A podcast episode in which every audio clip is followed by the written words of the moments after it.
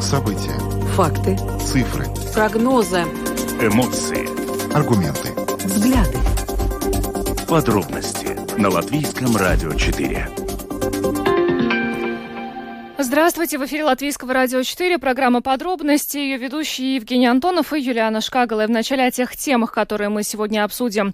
Поговорим о том, что накануне премьер-министр нашей страны распорядился выяснить разницу в счетах за отопление разных самоуправлений, чтобы найти дополнительные механизмы поддержки населения. Э, задача эта поручена Министерству экономики. Но мы сегодня пообщались э, с э, экспертом Латвийского союза самоуправлений для того, чтобы понять, какие механизмы механизмы введены сейчас, насколько они эффективны, какому числу жителей они реально могут помочь, и самое главное, что делать э, для того, чтобы ну, у нас большая часть населения не испытала очень большие трудности в предстоящем отопительном сезоне. В общем, э, сегодня мы представим этот комментарий. Но эта проблема роста цен на энергоносители, она волнует не только Латвию, но и весь Евросоюз. Уже завтра э, в Праге должен пройти экстренный саммит министров энергетики, где должны быть приняты серьезные решения, что делать с рынком газа и электроэнергии. Ожидается, что будут введены потолки цен на эти энергоресурсы. И сегодня мы свяжемся, наконец, вчера пытались, но не получилось, с экспертом в Литве, с которым поговорим о том, как обеспечивается энергобезопасность наших двух стран и какие двусторонние соглашения есть, которые позволяют нам надеяться на помощь друг другу во время энергокризиса. Ну и поговорим о росте цен. Сегодня были опубликованы новейшие данные Центрального стат управления, согласно которым годовая инфляция в августе составила 21,5%. Но стоит отметить, что это точно такой же показатель, как и в июле. Поэтому у нас сегодня возник вопрос, можно ли считать, что это пик инфляции и в дальнейшем цены пойдут вниз? Сегодня в программе подробности мы получим ответ на этот вопрос. В Латвии начинают отключать мобильную сеть 3G, которая работает в нашей стране уже на протяжении почти 20 лет как это повлияет на пользователей мобильными телефонами и как мобильные сети будут развиваться в ближайшие годы дальше. Поговорим сегодня об этом с экспертом. Ну а завершим мы программу нашим традиционным блиц-интервью, которое мы проводим на протяжении всех вот этих вот недель, которые остались э, до дня голосования с кандидатами на пост премьер-министра от всех партий, которые стартуют на выборах в 14-й Сейм. И сегодня очередь портретного интервью пришла кандидату от партии Attīstībai/Par Артису Пабриксу. Добавлю, что видеотрансляция программы «Подробности» доступна на домашней странице Латвийского радио 4 lr4.lv, на платформе Rus.LSM.lv, а также в социальной сети Facebook, на странице Латвийского радио 4 и на странице платформы РусЛСМ. Слушайте записи выпусков программы «Подробности» на крупнейших подкаст-платформах. Кроме того, наши новости и программы можно слушать в бесплатном мобильном приложении «Латвия с радио». Оно есть в App Store, Google Play. Скачивайте, пользуйтесь. Ну а далее обо всем по порядку.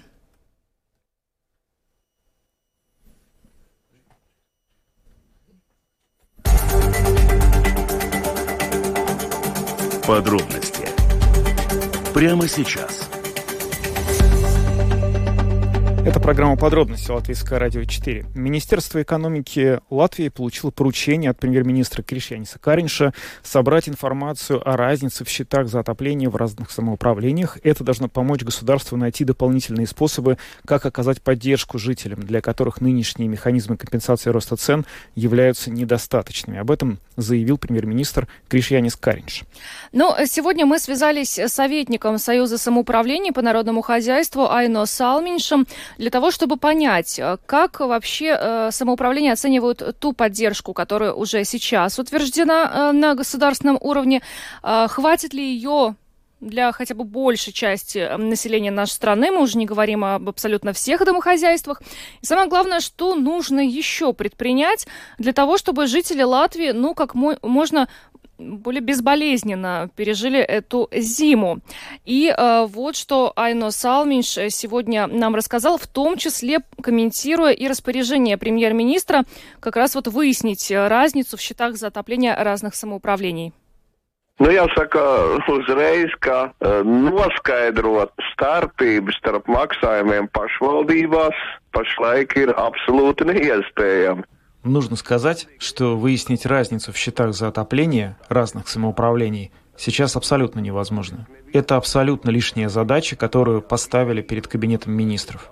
Дело в том, что в самоуправлениях, за исключением очень редких случаев, не заключены договоры до конца отопительного сезона. Это касается и щепы, и газа. Это означает, что местные торговцы не гарантируют заключение этих договоров, а цены на газ и щепу связаны с тарифами, которые в большей части городов меняются каждый месяц. Или же в некоторых городах заключены краткосрочные договоры, которые поменяются уже к концу года. Например, в Лимбоже сейчас тариф составляет 50 евро за мегаватт-час, а в течение ближайшего месяца он составит уже более 100 евро. Так что задание премьера является достаточно интересным, ведь тарифы будут постоянно меняться из-за отсутствия долгосрочных договоров. Что касается механизмов компенсаций, то мы можем считать, что теоретически помощь будет оказана 230 тысячам домохозяйств. Общая сумма поддержки зафиксирована и составляет более 441 миллиона евро. Самая интенсивная поддержка будет оказана нуждающимся. Они получат и жилищное пособие. В прошлом году такое пособие получали около 20 тысяч домохозяйств. Сейчас получат около 40 тысяч. Однако, если мы сопоставим это число с общим количеством домохозяйств, а это более 828 тысяч, очень легко посчитать, какой процент у нас получит соответствующую интенсивную поддержку государства. 130 тысяч получат компенсации за гранулы и дрова, но для этих остальных групп населения поддержка будет очень незначительной. Мне в одном самоуправлении сказали, что компенсации за гранулы покроют только транспортные издержки. А достаточно ли поддержка в размере 60 евро за дрова? Думаю, вы сами знаете ответ. Так что вся эта ситуация с ценами затронет не только малообеспеченных, но и людей со средними доходами. 55-60% жителей серьезно пострадают. Мы в Союзе самоуправлений считаем, что интенсивность оказываемой господдержки нужно повышать. Когда правительство принимало решение о поддержке, цены на энергоресурсы были гораздо ниже – Сейчас известно, что размер компенсации роста расходов на теплоэнергию составит 50% от разницы между тарифами отопительного сезона этого и прошлого года в размере 68 евро за мегаватт-час. Многие живут в Риге. Мы очень легко можем посчитать. В прошлом году платежи выше 68 евро за мегаватт-час были покрыты государством. В этом году мы рассчитываем так. 170 евро составляет тариф. Отнимаем 68 получаем 102 евро. 102 делим на 2, получаем 51. 170 минус 51, получаем 119. Оплачиваем же 68. Получается, что со всей господдержкой бедный рижанин будет платить в два раза больше. Ну и далее вопрос. Этой поддержки достаточно или нет? Мы считаем, что поддержка должна составлять не 68, а как минимум 75%. Нужно также повышать жилищное пособие. А что касается поддержки для школ, детских садов, больниц и пансионатов, то такой программы вообще не существует. Вообще очень странно в нашей стране, что поддерживают коммерсантов, но не поддерживают самоуправление. Непонятно почему. Ir ļoti dīvaini mūsu valstī, ka, uh, ja mēs atbalstam komersantus, mēs neatbalstam valsts un pašvaldību iestādes. Kāpēc? Это была Айна Салминч, советник Союза самоуправления по народному хозяйству, который прокомментировал, во-первых, распоряжение премьер-министра выяснить разницу в счетах за отопление разных самоуправлений, а во-вторых, э, тот объем э, поддержки населению, который уже сейчас запланирован. Все-таки, по мнению Союза самоуправлений, э, этой поддержки недостаточно. И, как вы слышали, господин Салминч прогнозирует, что 55-60% э, домохозяйств нашей страны столкнутся с серьезными трудностями предстоящей зимой. Ну и также он прокомментировал э, прогноз премьера, что э, все-таки в результате государство придет к обозначенному в публичном пространстве механизму потолка цен. Айно Салминч, правда, задается вопросом, каким будет этот потолок. От этого очень многое зависит, но э, нет никаких иллюзий по поводу того, что предстоящей зимой придется трудно большей части жителей нашей страны. Ну вот, например, в Риге э, мы слышали только, что Айно Салменьше подсчитал, что можно рассчитывать, считаться с тем, вернее, что э, цены на, на отопление вырастут э, в два раза. Мы это ощутим непосредственно уже, когда получим счета за отопление, и это даже учитывая господдержку. Да, ситуация напряженная, она остается напряженной не только в Латвии, но и в других странах Евросоюза. Завтра должен пройти экстренный саммит министров энергетики, на котором будут приняты решения о том, что делать с рынком газа и электроэнергии. Там будут установлены новые механизмы ценообразования. Э, глава Еврокомиссии Урсура фон дер Ляйен заявила, взлетающие цены на электроэнергию демонстрируют нам ограниченные возможности созданного рынка электроэнергии. Он разрабатывался под другие обстоятельства.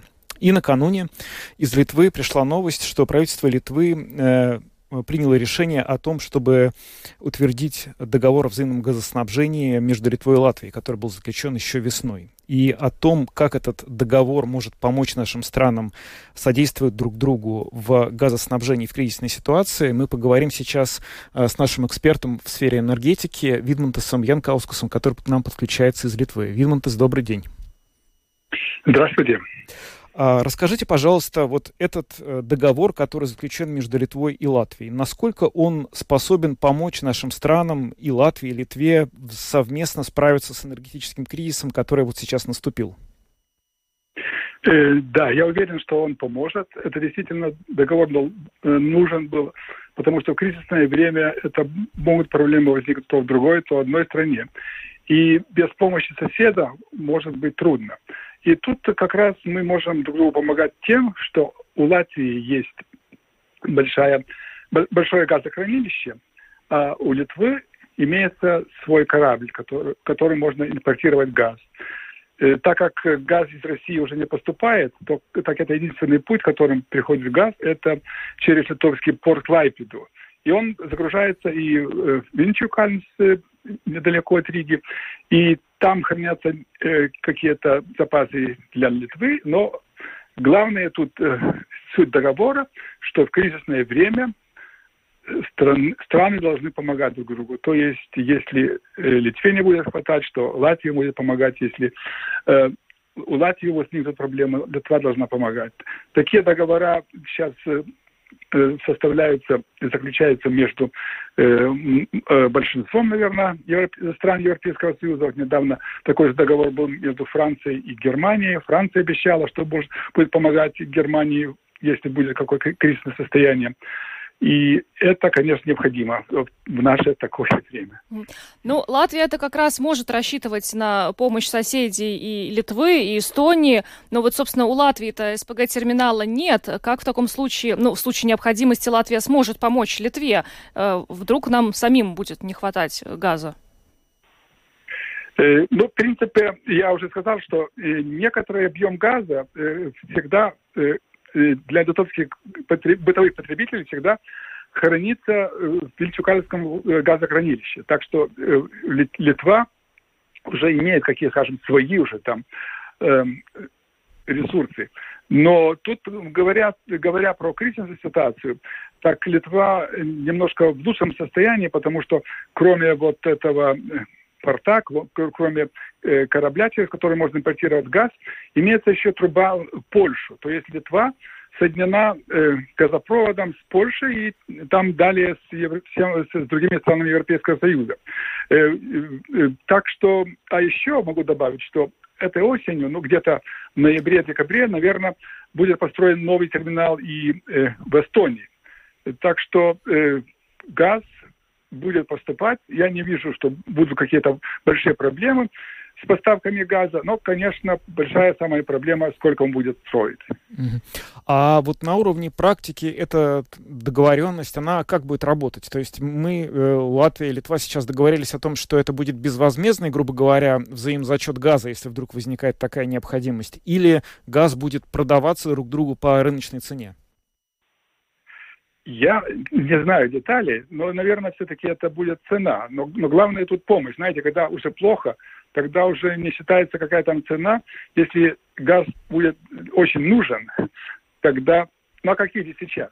Европейский Союз платит ну, страшные деньги за газ, потому что никто не знает, какая будет зима, и как прожить вот такую зиму, когда газа из России нет и, и не будет. И, и Москва сказала еще больше, если вот завтра э, там Еврокомиссии примут решение, что будет поставляться э, потолок на российский газ, потолок на цены российского газа, так Россия вообще не будет поставлять газ.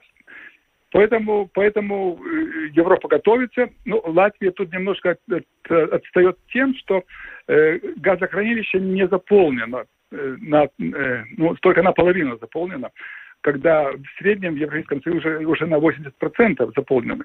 Но это я тоже не считаю, что большая проблема, потому что газ постоянно поступает через э, литовский э, порт, через литовский э, этот корабль, который импортирует газ, сжиженный газ а, э, а, а зимой, наверное, будет возможность э, тоже поставок газа из Эстонии. Потому что Эстония очень мало газа сама потребляет. Там больше всего э, газ будет для Финляндии. Давайте немножко поговорим вот про эту историю с газовым потолком. Э, о чем вообще идет речь? Что хочет сделать Евросоюз для того, чтобы как-то вот ограничить э, доходы Кремля от экспорта газа? Как это будет работать? Объясните, пожалуйста. Понимаете, тут есть, скажем, два предложения. Одно предложение, которое поступило от Европейской комиссии из Брюсселя, э, которое вот именно э, планирует, что будет потолок э, наложен на российский газ, а другое предложение, это переходит от, от Чехии, которая сейчас как раз председательствует в Европейском Союзе, и он, он отличается тем, что там намечается, что да, будет потолок на весь газ, но это будет э, покрываться, вот а разница между реальным, реальной ценой газа и тем потолком э, будет покрываться за счет э, Европейского общего фонда. А Еврокомиссия предлагает, что это должно быть, будет покрываться через, скажем, сверхприбыли компаний, которые разрабатывают электроэнергию, но они работают на, на газе или, или атомные станции, потому что можно сейчас понимать, что э, э, вот те электростанции, которые, скажем, используют э, ну, или уголь, или вот гидроэлектростанции, или атомные электростанции, они вырабатывают электроэнергию, там, скажем, по 5-6 центов, а продают по 30 или даже больше. Это естественно, что у них получается сверхприбыль. И вот э, как раз Европейская комиссия говорит, что вот эту сверхприбыль можно отнять, в смысле как-то взимать и э, покрывать вот ту разницу. Но проблема в том, что ни у нас, ни в, Ла... ну, скажем, ни в Литве, ни в Латвии таких больших мощностей нет. Э, э, в Латвии там э, гидроэлектростанции, конечно, вырабатывали эту энергию, но это тоже не целый год, или в смысле э, где-то весной достаточно много, но в принципе не так уж много, если э, в полном объеме не покрывает свои нужды, так как а в Литве вообще там где-то 30 всего процентов электроэнергии разрабатывается на местных электростанциях. Поэтому у нас вот нет таких больших возможностей, э, чтобы эта разница покрывалась таким образом. Поэтому э, вот Литва, насколько я знаю, будет поддерживать э, предложение э, чешского чешской делегации, которая предлагает, как я уже говорил, создавать такой общий э, фонд европейский. Но, в принципе, потолок это не значит, что как-то как, как-то будем платить России меньше. Мы будем, ну, к сожалению, мы будем платить те же деньги, которые платят на бирже всем поставщикам, вне зависимости, откуда они пришли, но тогда та разница будет, вот как я говорить, это потолок, это будет потом разница между реальной ценой и тем потолком, который будет покрываться за счет вот э, одного или другого подхода. Но при этом Путин сказал, что он вообще прекратит поставки нефти и газа в страны, да. которые ведут потолок цен.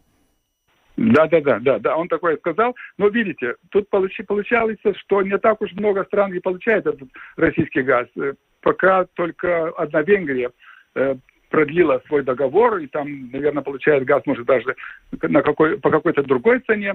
Но большинство стран уже не получают или получают очень мало газа. Так что, в смысле Европейского Союза, э, страны почти, почти не получают. Мы слышали, что там и Франция э, перестала получать, и Италия. Ну, может быть, там еще кто-то остался, кто, кто-то получает, но это такая такие объемы, что можно не считать. Я думаю, что тут э, нечего бояться Европейскому Союзу, потому что так уж получилось, что э, пришлось быстрее отказаться от российского газа, чем планировалось.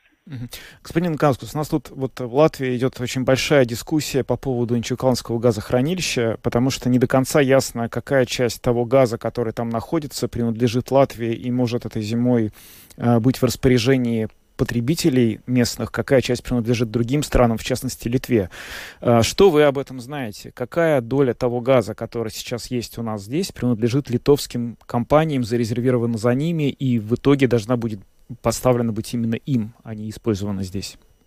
Да, да, я, я, я, я не знаю, конечно, кто там собственник, у кого какой газ. Я только могу сказать, что, э, э, что сказала наша энергетическая компания, вот Игнитис, такая же большая компания, как у вас, Латэнерго, которая э, там хранит газ, прежде всего для бытового населения. Они сказали, что в этом году они хранят, будут хранить на, на, на эту зиму два раза больше газа, чем обычно, то есть для бытового населения и может и еще чуть-чуть больше. Но это, конечно, незначительная доля того, того объема, который имеется в Инчукальском газохранилище, который, который объем больше двух миллиардов э, кубометров, а для литовских потребителей я считаю, что там где-то 200, ну 300, может быть, э, миллионов кубометров, то есть где-то 10, 10 процентов всего.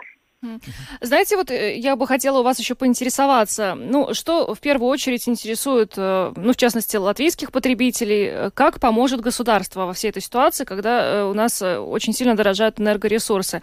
У нас вот в программе уже прозвучал комментарий советника Союза самоуправления нашей страны, который сказал, что, очевидно, господдержки недостаточно. Хотелось бы понять, как обстоят дела у наших соседей в Литве, а, как государство собирается помогать населению?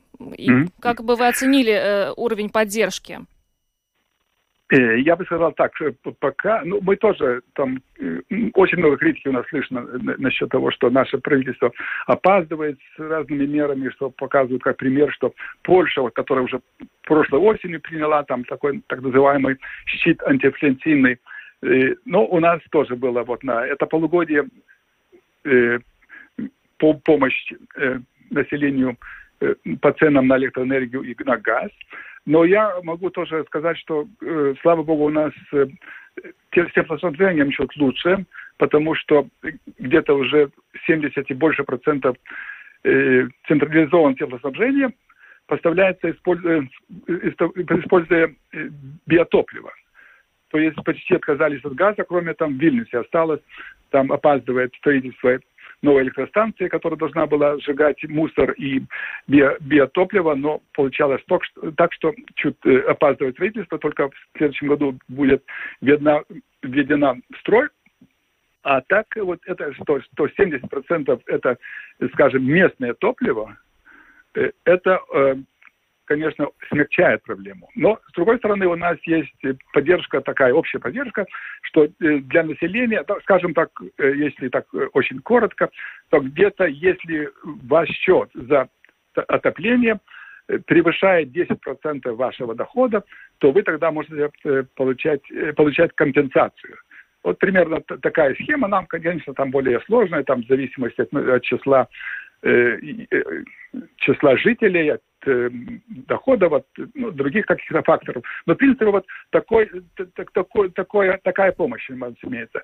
Но больше у нас идет дискуссия о том, а как будет помогать э, правительство э, потребителям электроэнергии, потому что электроэнергия, ну, знаете, она примерно стоит столько же и в Латвии и в Литве.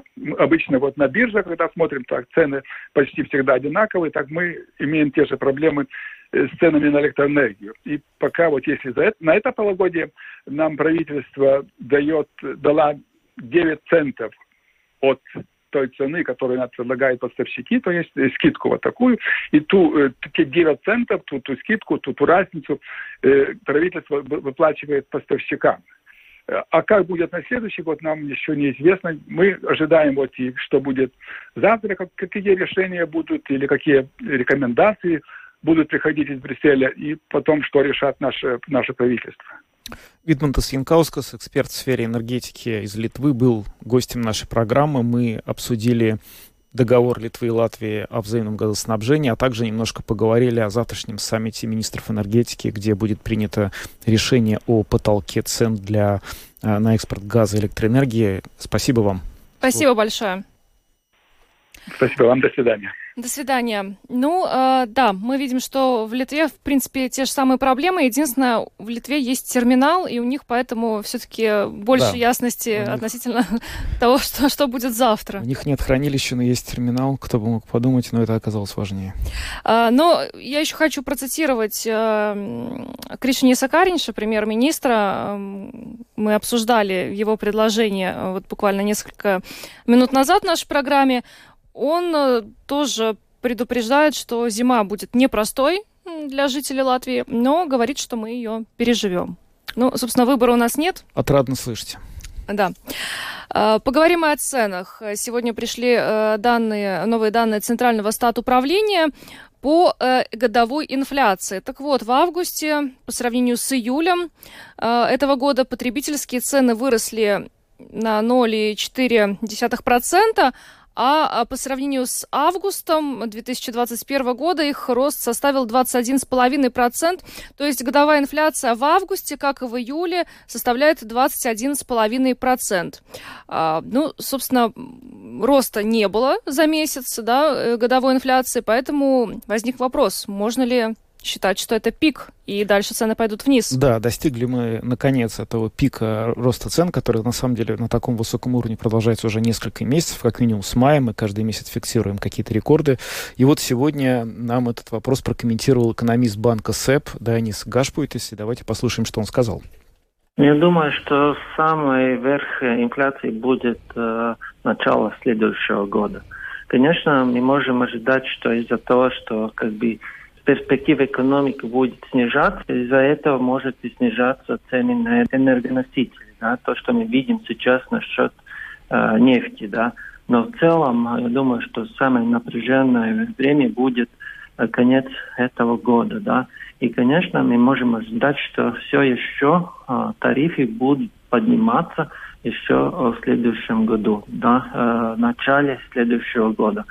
А, конечно, это такой нынешний прогноз, потому что мы не знаем, какая будет ситуация в энергетическом рынке а, к концу этого года и насколько будет э, э, ну, как бы здоровая экономика. Да? Э, то есть такое соотношение будет определять тенденции к инфляции. Но в целом я думаю, что как бы можем ожидать, что инфляция все еще будет продолжать расти. Потому что сейчас, если посмотрим, да, что влияло на э, изменения, да, то есть э, по сравнению предыдущего месяца, тогда это были да, сезональные факторы, которые будут опять э, создавать такой положительный эффект для инфляции. Да? То есть то, что снижались цены на обувь и одежду, это будет опять расти, потому что будет приходить новые товары, да, то есть э, новые сезональные товары, которые поднимет цены, да.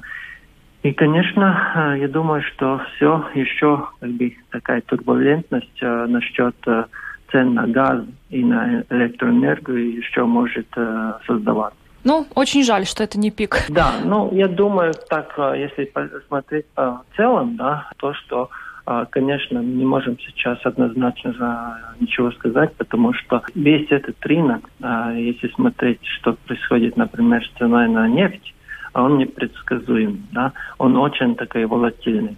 Но в целом я думаю, что а, если и будет какой-то дальнейший рост, он не будет таким стремительным и большим, и, конечно, я думаю, что так или иначе мы где-то близко к, к пику, да. То есть э, я думаю, что уже следующего года где-то второй квартал будет уже показывать такой более-менее такой более положительную тенденцию, да, и мы будем э, видеть, что темпы начинают нормализоваться. Денис Гашпутис, экономист банка СЭП, нам прокомментировал последние данные э, по годовой инфляции. Напомню, она составила в августе 21,5%. Плохая новость в том, что это еще не пик. Хорошая новость в том, что мы близки к пику.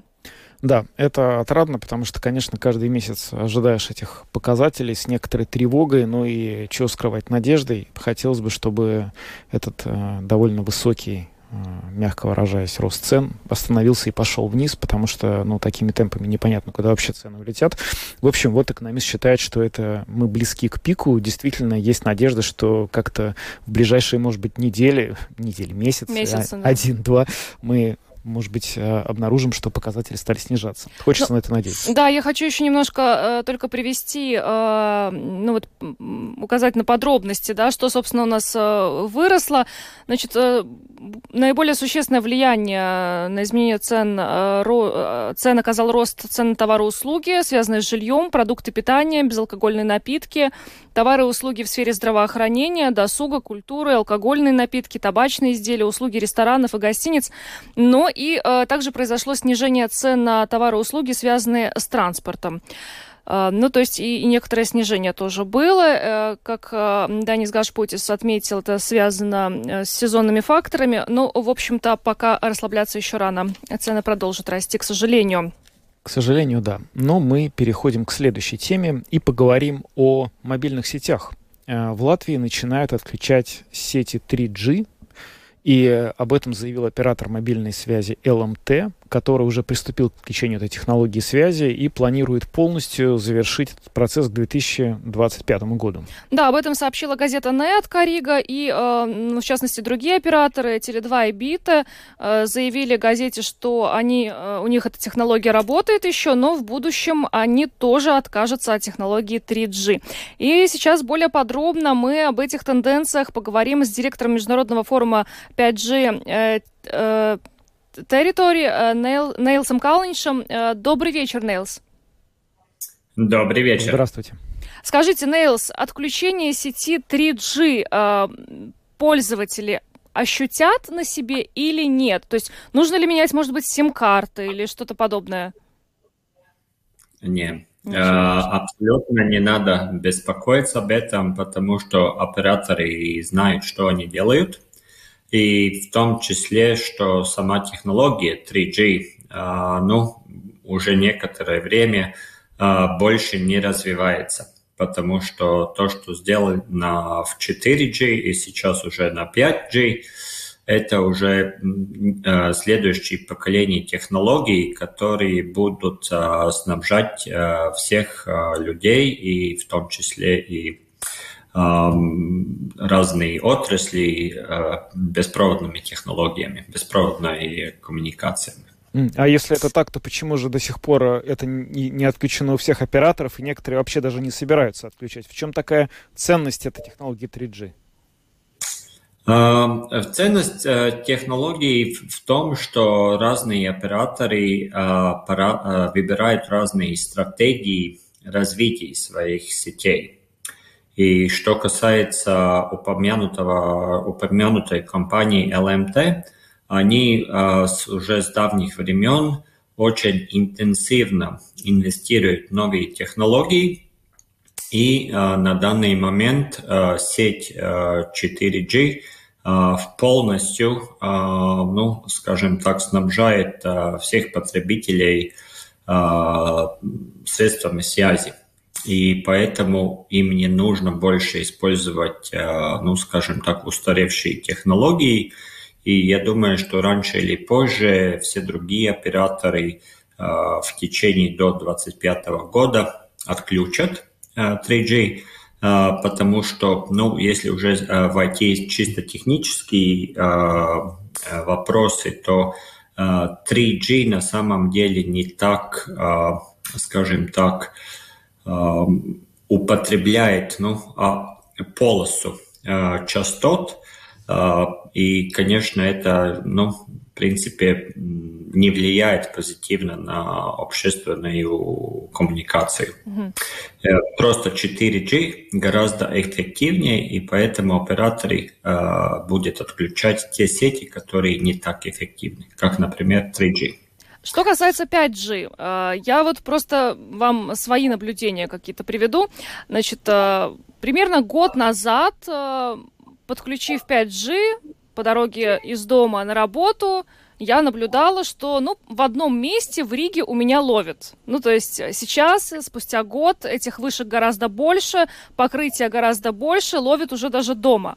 Но при этом особой разницы, э, ну вот 5G, 4G не ощущается как будто бы. Э, в таком случае расскажите, э, чем кардинально изменит вообще э, всю, всю сферу существования 5G вышек и э, расширения покрытия? Ну да, ну я скажу так, а, опять там есть многие технические нюансы насчет 5G и насколько каждый э, человек э, почувствует э, изменения в своем телефоне. Э, я, наверное, должен начать сначала с, с того пункта, что на самом деле пятое поколение не так уж предназначено для коммуникаций между людьми, но 5G по своей сути в принципе предназначена для коммуникации между машинами. А, другими а, словами говоря, а, сеть 5G в будущем в основном будет использоваться для того, чтобы снабжать большой поток информации в очень краткое время. И поэтому, скажем так, если мы с вами будем созваниваться по телефону, я думаю, что следующие 10, может быть 15 лет мы будем использовать э, технологии 4G. Если мы будем, э, скажем так, э, в своем браузере смотреть в любой homepage, то тоже будем использовать 4G, смотреть будем Facebook или будем употреблять любой, любые аппликации, мы все равно будем использовать сеть 4G. Э, Но если, например, э, в будущем ваша машина будет уже снабжена определенной технологией, которая будет, как сказать, машину подключать к интернету, таким образом, чтобы ваша машина видела Э, технически другие машины, э, э, велосипедистов, других, скажем так, участников движения, у которых тоже будет такие же самое снабжение. Это уже совсем другой поток данных, и там уже будет на самом деле использоваться, ну, скажем так, ну, на самом деле 5, 5G. Потому что, ну, что сейчас, если мы смож, э, смотрим на практические ну, решения 4, э, 5G, то ну, являются такие две, э, ну, скажем так, решения. Есть, не знаю, как это перевести, но есть standalone in, uh, in non-standalone technologies. Uh, значит, то, что мы сейчас используем как 5G, это non-standalone technologies. Uh, в принципе, это значит, что uh, на данном моменте мы употребляем 5G, которая модифицирована 4G. Ну, я не хочу, наверное, очень глубоко вникать в технические детали, но, в принципе, такое, ну, как это сказать, патес, ну, Ну, правдивый, естественный, да, правдивый. Да, 5, 5G нам еще нужно будет подождать. Вы знаете, на самом деле, вот вопрос-то вот в чем? Мы сейчас очень много слышим про то, что технологии мобильной связи шагают вперед. Вот есть сети 5G, которые уже начали разворачиваться. Э, идет разговор о том, что уже будут технологии 6G. При этом есть такое ощущение, что Э, с точки зрения массовой психологии, психологии потребителей, тех, для кого все это, собственно, делается, уже вот как-то прогресс достиг потолка. Люди уже и на 5G не очень согласны. Говоря о том, что мы хотим добиться ситуации, что эм, через интернет э, будут каким-то образом управлять машинами, на которых мы ездим, но я так э, попробую осторожно предположить, что далеко не все пользователи мобильных телефонов хотели бы реально пользоваться такой возможностью. Э, при этом в развитие таких технологий вкладываются огромные деньги. И насколько это вообще оправдано? Нужно ли это сейчас? Может быть, уже пора остановиться, и 4G было вполне достаточно? Ну и, скажем так, опять надо смотреть, как мы эти технологии используем. Если мы говорим о том, что мы хотим с вами связаться, например, в этой ситуации к студии, я на данный момент тоже использую связь 4G. И как мы видим, аудиосигнал и видеосигнал вполне, скажем так, хороший. Но при, при, примем ситуацию, что в будущем вы будете, скажем так, участниками экскурсии в Риге, где вас будет сопровождать не гид, а гид-робот. И гид-робот вам, вам будет рассказывать по, про достопримечательности Риги через augmented reality Ну, дополненную okay. реальность, да. То есть речь идет о таких технологиях будущего, yeah. которые можно будет использовать только а, благодаря таким... Ясно. То есть речь идет о том, что в будущем yeah. это станет повседневной на самом деле необходимостью, но в данный момент просто мы пока еще не можем осознать, как много нам это даст технологий. Ну что ж, этот ответ нас, наверное, а, вполне устраивает. А, господин Николаевич, большое вам спасибо за то, что разъяснили а, значение новых технологий мобильной связи и то, что нечего бояться отхода от старых технологий. А, благодарим вас. Абсолютно нет. Но можете, если одну заметку просто сделать, а, поскольку, может быть, эту передачу слушают а, студенты, люди, которые мечтают о своем бизнесе, это как раз тот момент, когда стартапы и другие предприниматели должны думать, как эти новые технологии, они могут использовать для себя. Будем Например, надеяться, как... что они нас слышат. Нам пора переходить на следующую тему. Благодарим вас, господин Калныч, что подключились к нам. Это был Нейл Калныч, директор международного форума 5G Territory. Спасибо. Спасибо вам большое. Ну а мы переходим к нашему предвыборному блоку. 1 октября. Латвия выбирает 14-й Сейм. Думай, за кого голосуешь. А, мы продолжаем цикл Блиц-интервью с кандидатами на пост премьер-министра от всех партий, стартующих на выборах в 14-й Сейм. Напоминаю, что для всех у нас одинаковые правила. Это 10 вопросов и 10 минут. Сегодня пришла очередь списка номер 16 и его кандидат в премьер-министры Артис Пабрик. Список от Истый Байпар.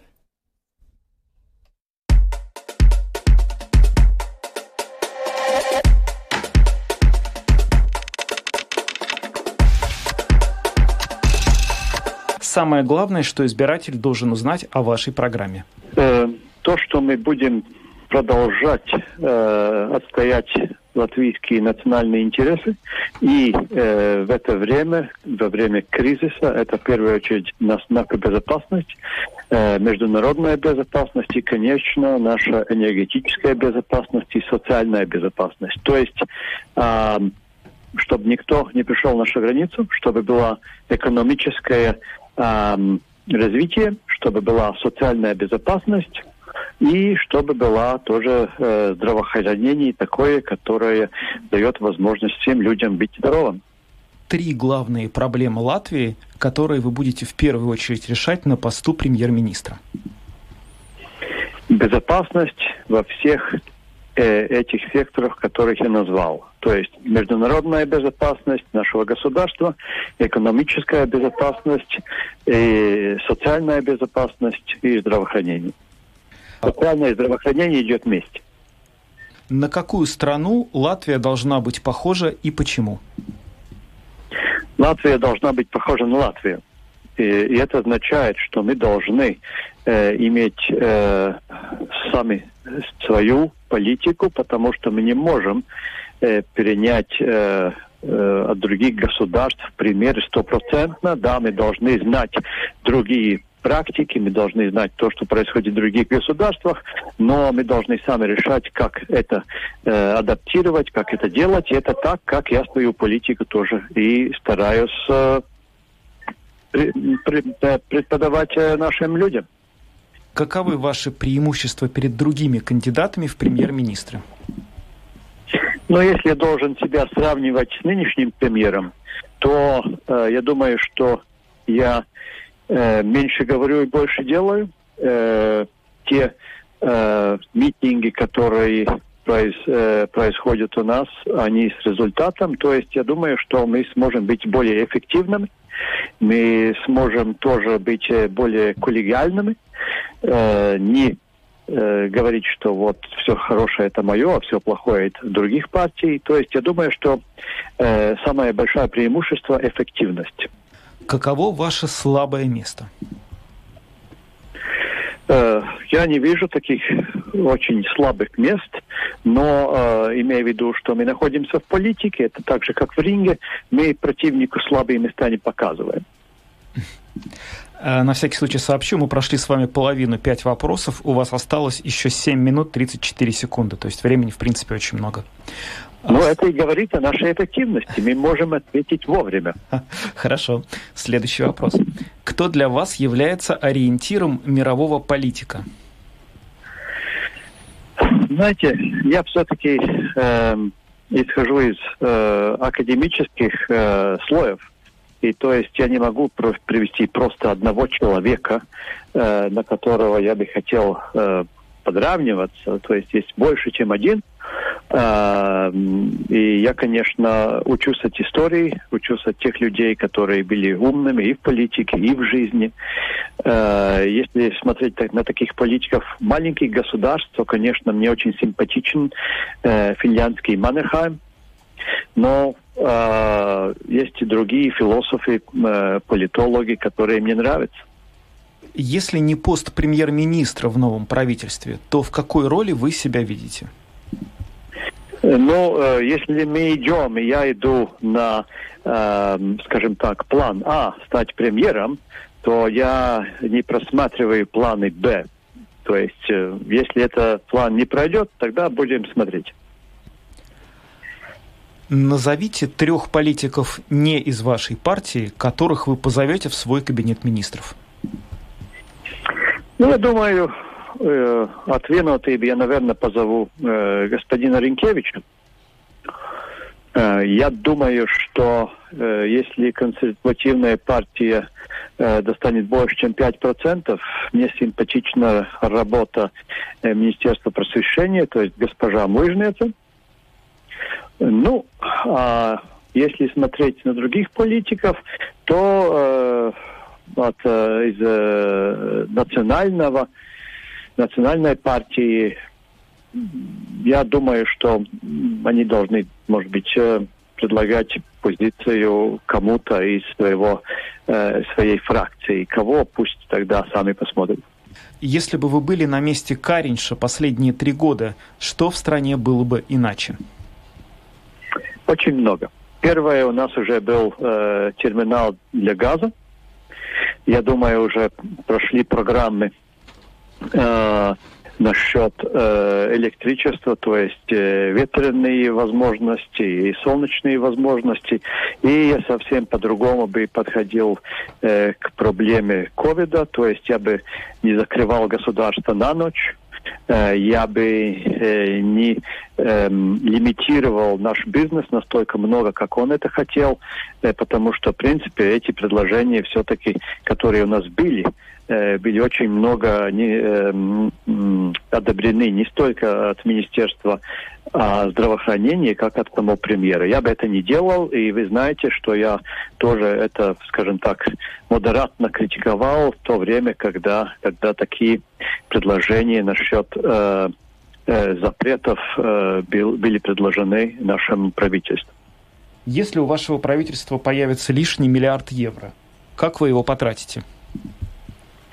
Э, если есть лишние деньги, которые э, в нормальных ситуациях у нас нету, я бы это, конечно, вложил э, в наше молодое поколение и в нашу индустрию. То есть я бы развивал экономику, я бы давал э, возможности э, для экспорта, для развития, рабочие места и, конечно, молодежь и здравоохранение тоже. То есть три главные, э, главные э, направления. Ну, все мои вопросы закончились, ваше время не закончилось, у вас еще 4 минуты и 9 секунд, и вы можете сейчас его использовать, сказав что-то такое, о чем я не спросил, или вернуться к какому-то вопросу, ответить на него подробнее, и ваше время еще есть, пожалуйста, говорите, если вам еще есть что сказать.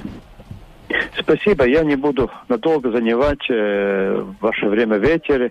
Я бы хотел просто сказать, что я был очень коллегиальным министром в этом правительстве, потому что было бы трудно э, представить себе другое правительство, если настолько много партий в парламенте. Но э, я думаю, что э, многие ошибки, конечно, были тоже ошибки в этом правительстве, мы бы могли обойтись э, без этих ошибок, если бы мы хотели быть более эффективными и были бы м, готовы взять на себя тоже ответственность за свои решения.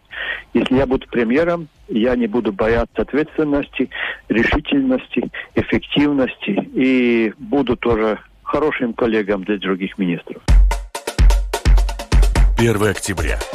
Латвия выбирает 14-й сейм. Думай, за кого голосуешь. Это был Артис Пабрис, кандидат на пост премьер-министра от списка номер 16 Атестыба и пар. Ему было представлено 10 минут на то, чтобы ответить на наши вопросы. Он это время не использовал, использовал значительно меньше. Это было его право. Ну а мы на этом программу подробности завершаем. С вами были Евгений Антонов и Юлиана Шкагла. Звукооператор Карлис Рашманис, а видеооператор Роман Жуков. Всем хорошего вечера и до завтра. До завтра.